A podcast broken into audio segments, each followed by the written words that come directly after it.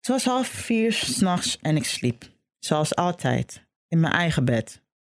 Mijn moeder sliep in de kamer naast mij, maar werd plotseling wakker. Wat hoor ik? Is dat mijn dochter?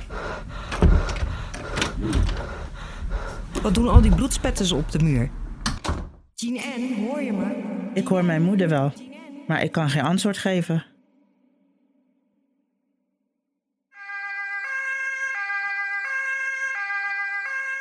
Gin en doe je ogen open. Ik zie twee groen-gele gestaltes op mijn bed staan.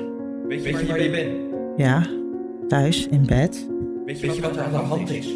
Nee, ik ben aan het slapen. Het is vijf uur in de middag en ik word voor het eerst in lange tijd echt wakker. Maar niet meer in mijn eigen kamer, maar in het ziekenhuis. Welkom bij Overwinnaars, de WOS-podcast waarin ik, Maarten, in gesprek ga met regiogenoten over hun avontuur naar een mooiere toekomst. Want iedereen maakt heftige dingen mee. Jij waarschijnlijk ook, maar de manier waarop je ermee omgaat, die is voor iedereen anders. Je hoorde zo net een stukje uit het verhaal van Jean en Naar van 32 uit Maasluis. En hoe dat bloed precies op de muur kwam hoor je later deze aflevering. Eerst maar eens even bij het begin beginnen. Van harte welkom Jean N. Dankjewel. Vertel. Ja, hoe het begon het. eh, in het begin was het fijn. Ik was heel vaak bij mijn oma, omdat mijn moeder heel veel moest werken. Ja, daar waren dat leuke gedeeltes, doordat mijn moeder was eh, getrouwd met mijn stiefvader. En toen begon het van dat onveilig gevoel. Deze dat ik meer teruggetrokken werd. Dus niet buiten willen spelen. En waarom ben je toen uiteindelijk naar Nederland gegaan? Ja, ik had het gevraagd aan mijn moeder. Had ik wist dat mijn biologische vader hier in Nederland woonde. En ze ging akkoord. Oké, en eh, hoe kwam je daarachter? Ja, mijn oma had allemaal dozen staan en die ging ja, stiekem eentje pakken. En toen zag ik allemaal brieven van mijn biologische vader. En dan ging ik lezen en toen zag ik dat hij hier in Nederland woonde. Oké, en je hebt dus op het eiland heb je een trauma meegemaakt. Daar wil je niet te veel op ingaan, dat is prima. Kun je toch heel licht een hint geven waar het over gaat, zodat we in ieder geval een klein beetje een idee hebben wat er gebeurd is. Maar als je dat niet fijn vindt, moet je het vooral niet doen. Ja, het is iets wat eh, ja, dagelijks eh, gebeurt eigenlijk in de wereld. Dus ja, seksueel misbruik. Oké. Uiteindelijk toen in Nederland, voelde je je daar al veiliger? Nee, want in Nederland ging het ook door. Want eh, ik kwam eerst met mijn stiefvader en mijn broertje naar Nederland. En mijn moeder en mijn zusje die kwamen later. Want mijn moeder moest nog de auto's verkopen en huis. En hier in Nederland, hoe ging dat er toen aan toe? Een nieuwe school zoeken, nieuwe mensen, nieuwe omgeving? Het was eerst van, mijn moeder was er niet. Dus ben je meer met je stiefvader en dan ben je ook van helemaal teruggetrokken. Ja, dat merkte ook niemand. Dus eh, toen mijn moeder terugkwam, toen voelde ik me een stuk veilig- veiliger. Uiteindelijk kwam mijn moeder zelf achter wat eh, aan de hand was. Want ja, hij werd betrapt. Ja. Dus ja, gelijk onze koffers gepakt. Naar een blijf van mijn lijf af in eh Vlaardingen. En ja, zo kwam we in Maasluis terecht. Je zei dat je erg teruggetrokken was. Ehm, had je dan ook weinig sociale contacten? Ja, klopt. Ik was meer met twee meiden bezig van... Hier voel ik me een soort van veilig. Daarna dacht ik van... Is het echt een veilig gevoel of eh, probeer ik het veilig voor mezelf te houden? Dus bij eentje had ik het gevoel van... Ik voel me niet veilig bij jou. Dus die heb ik op een gegeven moment ook eh, opzij gezet. En die andere voelde ik me wel veilig bij. Waar kwam dat door? Ik weet niet, we hadden gelijk een klik. Dus zij merkte ook gelijk van, er is iets met jou. En ik merkte het ook bij haar, maar in het begin ga je dat niet echt eh, bij elkaar vragen. Zij heeft iets vergelijkbaars meegemaakt. Ja, klopt. Dus, eh, en zij, ja, zij is wat ouder eh, dan mij, dus zij ziet het, want zij herkende ook de emoties en de, ja, hoe je gedraagt, zeg maar. Dat je van mensen afschermt. Of als er mannen in de buurt kwamen, dat je dacht van, laat me hier weggaan. Ik kreeg opeens woede aanvallen. Of ik was opeens aan het huilen. En op dat moment dacht ik van, wat gebeurt er? Ik weet het niet. Reageerde het af op iedereen. En ja, mijn moeder wist het ook niet wat er aan de hand was. Dus dacht ik, ja, als ging, ja, ze ging met me praten, dan ging ik naar buiten of ging ik mezelf opsluiten in mijn kamer. mijn kamer opruimen. Of ik haalde alles uit de kast en dan weer in de kast stoppen. Dat was mijn gedrag op dat moment. En dat die kamer op en afruimen, waar kwam dat door? Was dat een soort van gevoel, ik heb eigenlijk nergens controle over behalve hierover? Ja, klopt. Eh, het is mijn kamer. Ik kan doen wat ik ermee wil doen. Als ik eh, mijn bed links zou hebben, dan ging ik het links zetten. En je moeder had ook geen idee? Nee, Ging die dan wel onderzoek daarna doen? Wat het zou kunnen zijn? Of met anderen praten? Of met... Ging, ging ze iets ondernemen? ja, ze probeerde wel met mij te praten. En dan aan tafel. Ze is Jehovah's getuige. Dan haalden ze altijd de Bijbel erbij. En dan denk ik, ja, je kan wel met de Bijbel komen, maar dat helpt mij niet. En ik wist niet dat ze ook afspraak had met de huisarts daarover, dat ik eh, benaderd werd. Ik denk, ja, overleg het eerst met mij. En ja, dan word je ook boos op haar, ook al is het niet de bedoeling. Ze dan dingen achter je rug doet. Ze heeft het beste voor mij, maar toch richt ik mijn woede op haar.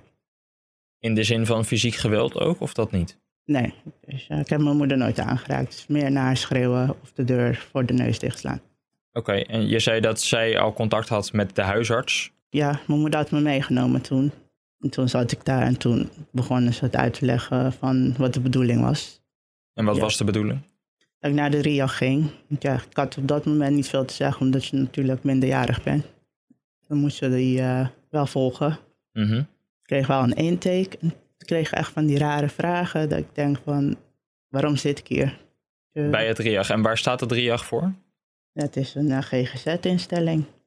En wat voor rare vragen kreeg je daar dan? Ja, als ik wist hoe het mannelijke geslacht eruit zag. En denkend, ja, hier heb ik niks aan, dus ik ben gewoon weggelopen. Dat kon gewoon. Ja, ik heb het gewoon zelf gedaan. Hoe reageerde je moeder daarop? Want die wist dat waarschijnlijk wel. Nee, die wist het niet. Dus eh ging ze gewoon stiekem. Dan deed ik alsof ik naar de RIA ging. En was ik gewoon in de tussentijd gewoon buiten met vriendinnen aan het rondhangen.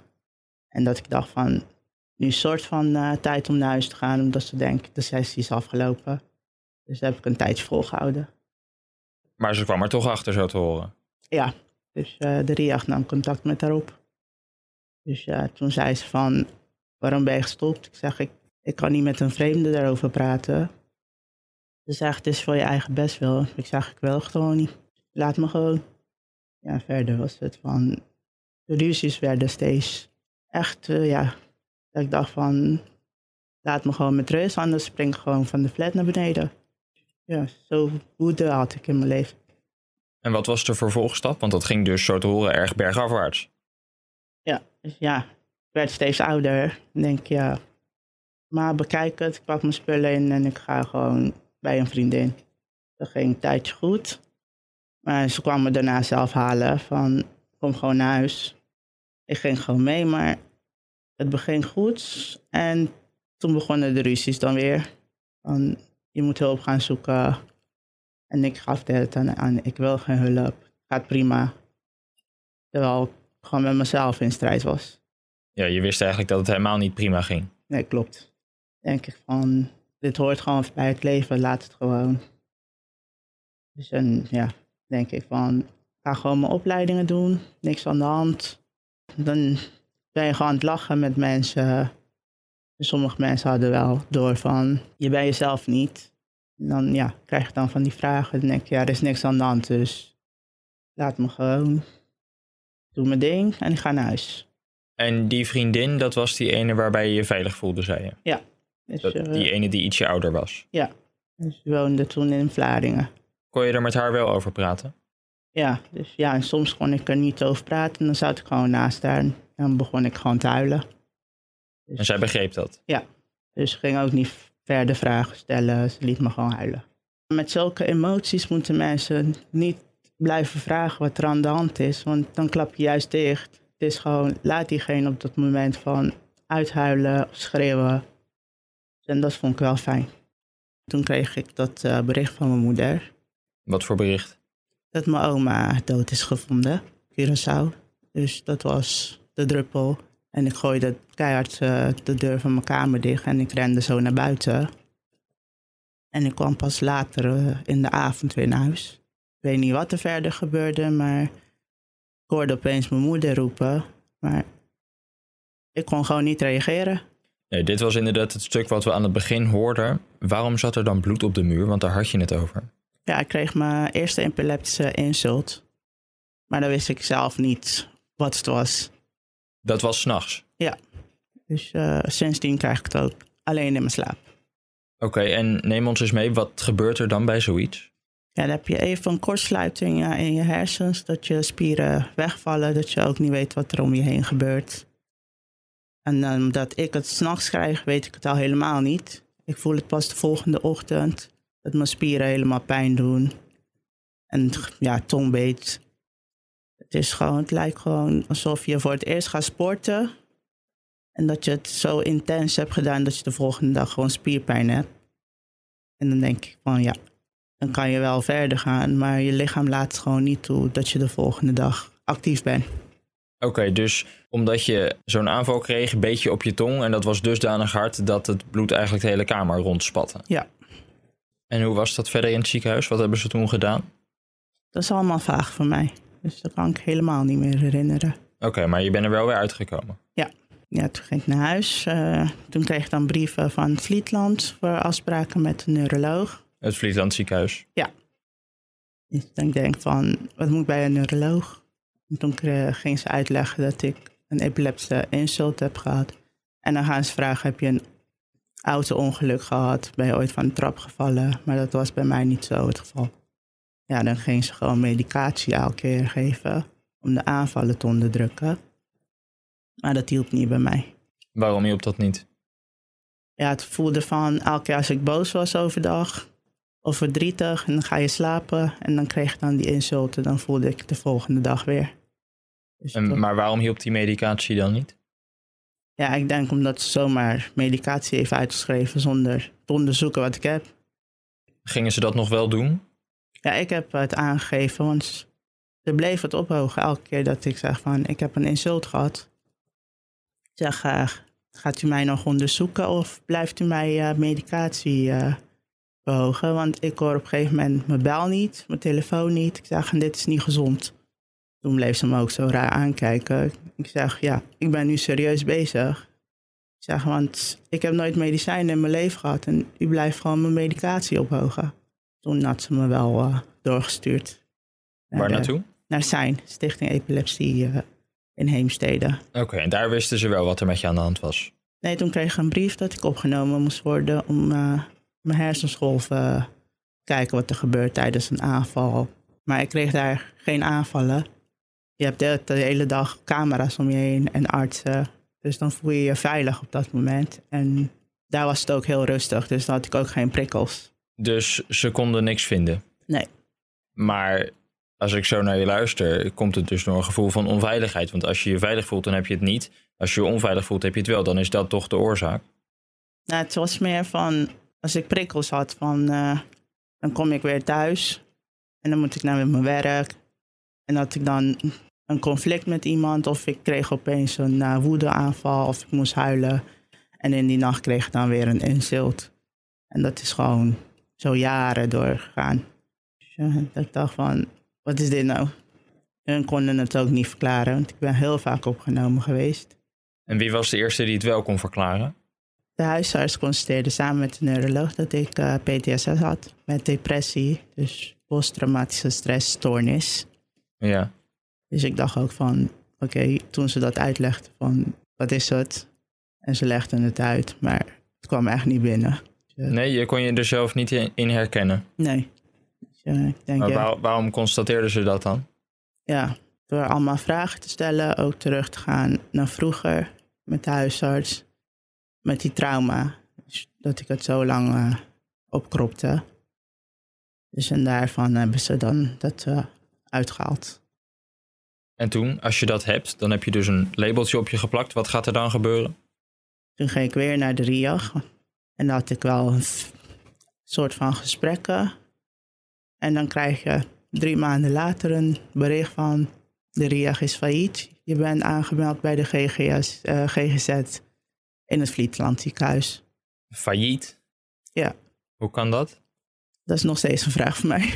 Dus, eh, Oké. Ik denk een overheidsinstantie die failliet gaat. Dus eh, Dat eh, klinkt gek, maar hoe moest het toen met, je, met jou verder? ja, het ging van, je staat bij de, op een weglijst eh, bij het Vlietland. Dus dat was gewoon afwachten tot je opgeroepen werd. Er ging ook weken overheen. En ik kreeg eindelijk een aanmelding, moest een intakegesprek om uit te leggen wat er aan de hand was. En ja, ik heb gezegd, de huisarts heeft toch al gezegd, laten we maar gewoon verder gaan. Maar dat ging ook dan weer niet lekker, want ik werd in een groep geplaatst van, om in, met je emoties om te gaan. Denk, ja, je kan met mijn emoties eh, beginnen, maar daar heb ik niks aan. Want die blijven toch eh, met die trauma. Dus denk ik van, als je emoties toont, ben je gewoon zwak. En dan, dat heb ik nog steeds van, hou je emoties gewoon voor je. Dan ben je niet zwak naar andere mensen toe. Dus dat probeer ik ook. En dan ga ik dan in mijn hoofd tellen van, hou het in, hou het in, hou het in. Ga niet huilen. En lukte dat ook? Ja, op een gegeven moment wel. En opeens barst ik in tranen. En dan blijf ik doorgaan. Dus en dan probeer ik mijn gezicht ook eh, te verstoppen. Dat diegene dan niet ziet dat ik aan het huilen ben. Mensen zien dat gewoon. Toen werd mijn dossier afgesloten, want dat vonden ze genoeg. Dus zat ik weer eh, zonder hulp. Denk ik, ja, nou, dat was het dan. Het werd steeds erger. De emoties eh, en de aanvallen die bleven maar komen. Mijn depressie werd steeds eh, erger. Dus ik dacht van, het is beter gewoon dat ik ophoud met leven. En dat gedachte, die werd ook steeds erger. Dat het aan de bel getrokken moest worden bij de POH. Wat is een eh, POH? Praktijk ondersteunend hulp bij de huisarts zelf. En dan kon ik ook met haar praten totdat ik hulp kreeg van een instantie. Maar het ging steeds erger. Toen werd ik eh, opgenomen bij de GGZ eh spoedeisende hulp. Dat ik daar moest blijven zitten. Totdat ze wisten van waar kan ze terecht. Om niet alleen thuis te blijven. Eh, die vriendin uit Rotterdam, die was uit Vlaardingen, die was weer in beeld. En die woonde toen dan in Rotterdam. Ja, omdat je je nog veilig voelde. Dus dan ging ik gewoon bij haar. En dan bleef ik dan slapen totdat ik me dan beter voelde. Ging gewoon weer naar huis. Dan gaat het een tijdje goed. En dan ging het weer de andere kant op. Dus dan werd ik eh, uitgenodigd door een andere GGZ-instantie. Was ook van even kijken hoe het eh, in het heden gaat. En beetje bij beetje naar het verleden, denk ik, ja. Eerst mijn emoties en nu het heden en dan pas het verleden. Denk ik van, willen jullie mensen gek maken of eh, willen jullie mensen helpen? Je snapt dat niet. Nee, En dat was die huisarts of die praktijkondersteunend huisartsenhulp die jou daarheen stuurde. dus eh, denk ik van, ik geef het op. En dan ging ik dan met die vriendin praten uit Rotterdam en uit Maasluis. En die gaven allemaal allebei als tip van, doe het nou gewoon. Want je hebt meer in je dan dat je zelf weet. Dus je ging toch door. Totdat eh, die instantie zegt van, ja, we kunnen je niet helpen. Want je hebt een andere soort behandeling nodig. Denk, ja, word ik aangemoedigd door eh, twee vriendinnen en dan krijg je dit als eh, reactie. Ja, dat is natuurlijk niet wat je ervan verwacht, maar je had die motivatie om door te gaan. Het is tijd om gewoon door te gaan en niet stoppen. Ja, dan zit je dan weer zonder behandelaar. En denk je, ja, het is gewoon beter dat ik gewoon voor een trein springt of mezelf opensnij. En klaar. Maar ze bleven doorpushen, elke keer naar de spoedeisende van de GGZ. Uiteindelijk een uitnodiging in Rotterdam bij een andere instantie. Heb ik zeven uur lang gezeten met allemaal onderzoeken. En de laatste tien minuten ga je bij een psycholoog, eh, nee, bij een psychiater zitten. En dan zegt ze, ja, je past niet in onze doelgroep omdat je niveau te hoog eh, is. Denk ik, ja, het heeft een niveau met een behandeling te maken. Over welk niveau hebben we het dan? Ja, ik eh, deed niveau 3 MBO, maar ik was ook bezig met niveau 4. Ja. Maar hun hadden het meer van laagbegaafde persoon, denk ik, ja, behandeling. En IQ heeft er nu even niks mee te maken. Dus ben je ook boos op dat moment van, laatst weer. Ga je weer denken van, waarom leef ik? Dus zat ik weer een week zonder hulp. En uiteindelijk kwam ik weer bij het GGZ Delftland in Vlietland ziekenhuis. Toen kreeg ik wel een behandelaarster, die pakte wel gelijk het verleden op. Maar ze zegt, bij jou zit het al zo lang opgekropt dat er een andere methode voor jou moest komen. Dus eh, toen had ze uitgelegd van een nieuwe methode die net in Nederlands was gekomen. Sidetrack, zeg, ik heb dat nog nooit gehoord. Die zat in eh, Weert en uh, Beeldhoven. Dus moest je eerst via internet een screening doen. Dat kon je dan vragen beantwoorden. En dan kreeg je te zien van als je hulp kreeg van hun of niet. Maar bij mij was het zo van, ik kreeg hulp van hun. Diezelfde dag kreeg ik dan te horen van de 17e moet je je melden, 17 februari. En je mag dan niet afzonderen van, uh, van de groep. Dus het is sessies, de programma volgen en niet naar je kamer. Dus je Oké. je kamer niet zien. Want wat voor soort behandeling was dat? Dat was niet één op één dus. Ja, het was wel één op één. De sessies waren één op één, maar als je een sessie hebt gehad, dan moest je gaan sporten of dan kreeg je dan een groeps eh, ja, behandeling van hier is een quote.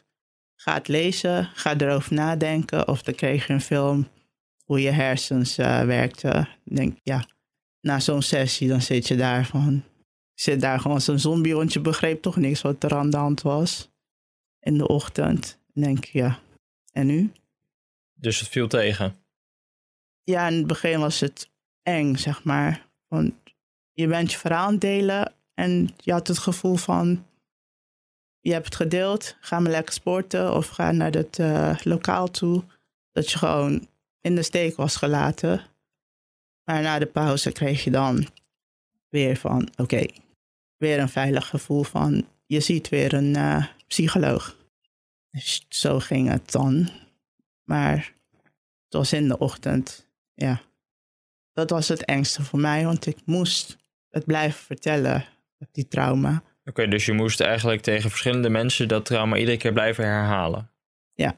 Dat was duidelijk anders dan bij eerdere behandelingen. Waarom was dat zo? Ja, dan willen ze dat je echt alle details naar boven krijgt. Dus je moest het blijven vertellen. En dan zie je ook beelden terugkomen dat je ook helemaal hebt opgekropt. En dan moest je blijven vertellen, gewoon echt, dat je op dat moment daar was. Niet dat je dan denkt van, ik ben in het verleden, maar je moest echt in het heden vertellen.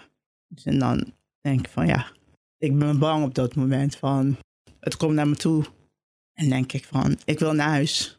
Maar aan de andere kant wil ik ook geholpen worden. Dus ik bleef gewoon. En wat wilden ze daarmee bereiken? Dat je het op die manier vertelde? Ja, dat ze in de middag het ging kijken van... we gaan het nu uit je ge- geheugen wissen. Dus wat ik in de ochtend had verteld, moest ik weer in de middag vertellen. dacht ik van, moet ik dat eh, weer doen? En dan begon ik te vertellen. En dan moest ik opeens dat beeld stopzetten van... dit is nu gebeurd, ga het weer vertellen. En je mag je emoties tonen. En dan kreeg ik dan een zoomer in mijn hand, een koptelefoon. En dan was er een balk voor me met verschillende kleuren dat ik me daarop moest richten. De EMDR. Dus dan bleef ik dan dat balkje volgen. En dan ging ik dan weer in mijn hoofd tellen. En dat merkten ze dan. En dan moest ik alle kleuren gaan opnoemen wat ik zag eh, voorbij zag gaan. dacht ik, oké. Ging ze opnoemen, zeggen ze, oké, je bent weer hier. Dus weer heen en weer, heen en weer. En dan werd gevraagd, wat voel je nu? En dan ging ik dan vertellen wat voor emotie. Dus boosheid, daar moest ik me op richten. Weer naar dat balkje kijken. En dan werd er weer gevraagd, wat voel je nu? Dus ik zag, ja, verdrietig, weer daarop concentreren. En zo bleef het. eh, na zo'n sessie had ik die beelden niet meer. Dat ik dacht van, dit heeft geholpen nu. Dus de tweede dag ging een stuk beter. Van dat ik weet van, oh, in de ochtend is het eng, maar in de middag is het gewist. Dus in de ochtend hou je dat verhaal op. Ja. En in de middag kun je het door in het hier en nu te zijn wissen. En Klinkt een werd- beetje vaag. Ja, voor mij was het ook nieuw, maar het heeft echt geholpen. Dus eh, En hoe lang moest je daar blijven in Weert? ik had een programma van twee maal vier dagen. Dus zondag melden en donderdagavond naar huis. De volgende dag ging ik dan naar een buurtcentrum waar ik dagbesteding heb. Maar ik zat daar en ik dacht van, oké, waar ben ik? Wat doe ik hier? Dus ging ik dan, kreeg opeens emotie huilen, maar dan ging ik me verstoppen. En dan was daar ook iemand eh, die had het gehad, zegt ze, het hoort erbij. Dus als je wil huilen, huil maar. Ik zei, ja, lopen allemaal vreemde mensen hier, dan ga ik niet huilen. Dus ze zei, even scheid hebben aan de mensen die hier lopen, denk gewoon aan jezelf. Dan ga ik dan aan mezelf denken en denk ik van, wat voor mensen heb ik altijd om me heen gehad? Eh, dan ga je echt beseffen van, oké, jij was er altijd voor me, jij was er soms voor mij.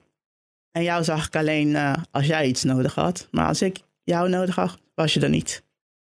Dus dan ga je ook beseffen van... Oké, dat moet ik ook gaan opruimen. Soort van hoe ik mijn kamer vroeger ging opruimen. En hoe heb je die mensen verwijderd? Ja, het klinkt een beetje lullig, maar... Gewoon geen contact meer met ze opnemen. Dus Nou, dat is toch niet lullig, dat deden ze bij jou ook niet. ja, dat voel jij dan op dat moment. Van, het is wel lullig, maar... Ik laat je gaan, maar ik zeg niks. Je merkt wel vanzelf. Dat was dus na week 1. Ja. Je zei net twee keer vier. Was dat dan een maand later of een half jaar later? Nee, het was eh, gelijk een week later. Het ging een stuk makkelijker daarheen gaan. Want je weet van, dit gaat gebeuren. En zo ga ik me voelen tijdens zo'n sessie. Dus er werd dan, tweede week dan, was dat de lichte trauma's. Dus dat ging een stuk makkelijker praten. En ja, dan heb je zo'n behandelplan van, wat zijn je triggers? En wat vermijd je? En dat werd ook aangepakt. Bijvoorbeeld, ik hou er niet van dat mensen achter mij lopen als ik je niet kan zien. En dat deden ze op dat moment, omdat ik het moest leren. En dan bleef ik dan de hele tijd achter me kijken en dat mocht niet. Toen werd dat ook gelijk aangepakt met zo'n EMDR van er gebeurt niks. Dus je was toen PTSS-vrij. Nee. Dus ja, dat is iets gewoon dat je gewoon blijft houden. Maar wel 95%. Ja, het was, ja, het wordt gezegd, het blijft je hele leven. Maar jij moet zelf bepalen hoe je ermee om moet gaan. Dan laat je het toe of laat je het opzij. Dus denk ik van, en nu? Ja, dan krijg ja, kreeg ook eh, beelden te zien. En er wordt gezegd, die beelden mogen er zijn. Ze doen je niks. Dus en dat is ook een fijn gevoel. Want ik weet, ze zijn er, maar het doet me niks. Gewoon verder gaan. Als je wil huilen, mag je huilen. Als je iemand wil slaan, ja, dat kan niet. Dus dan ga je in je hoofd denken van, hoe ga ik dit nou oplossen? En ik hou van bakken en tekenen, dus dan ga ik daar mijn emotie even op richten. En dat lucht dan ook op. Heb je nog bepaalde tips? Want daar gaat het natuurlijk ook om voor mensen die in eenzelfde situatie hiermee ook te maken hebben. Of hebben gehad. Of iemand denken te zien die hiermee te maken heeft. Ja, de tip is niet wegrennen van de problemen, maar als er hulp wordt aangeboden, pak het aan met allebei je armen. Van, geef het maar. Maar dat vond jij in het begin ook heel lastig. Ja, maar hoe ik het heb ervaren en denk van het is goed gekomen, dus het kan helpen voor anderen. En weet van het is niet jouw fout dat het gebeurd is, maar degene die heeft beschadigd. Daar zit de fout. En hoe kun je het herkennen bij anderen? Ja, het is verschillend bij iedereen. Ik trok me altijd terug. En de ander die kan lachen en meedoen dat je denkt van niks aan de hand. Maar je weet dan niet hoe diegene dan thuis is. Dus iedereen gaat op een andere manier mee om. Dus zoals die vriendin uit Rotterdam, die ging er weer andersom. Dan hoe ik ermee omging. Maar het gevoel was van toch ermee over praten. Of gewoon dik muziek in en gewoon gaan wandelen. Alleen dat over praten, dat vond je in het begin ook heel lastig. Ja. Hoe, hoe kun je dat makkelijker maken? Ja, dan ik dan, als je niet erover kan praten, het beste is gewoon een schrift of een dagboek bijhouden van zo voel ik me. Ja, want je weet, die dagboek gaat toch niks eh, verder vragen, dus blijf gewoon in die schrift. Dat hoef je ook niet aan iemand te laten zien. Nee, klopt. En die dagboek heb ik nog steeds. En soms zit ik gewoon doorheen te bladeren van, was mijn leven echt zo? En nu is het heel anders. Dat ik gewoon denk van, ik ben gewoon veranderd. Ik ben gewoon herboren. Zo'n lekker gevoel is het nu. Dankjewel. Alsjeblieft. Dankjewel voor het luisteren van deze aflevering van Overwinnaars. En vind je zelf dat je ook een inspirerend verhaal hebt en wil je dat delen? Mail dat dan naar maarten.wos.nl. Tot de volgende keer.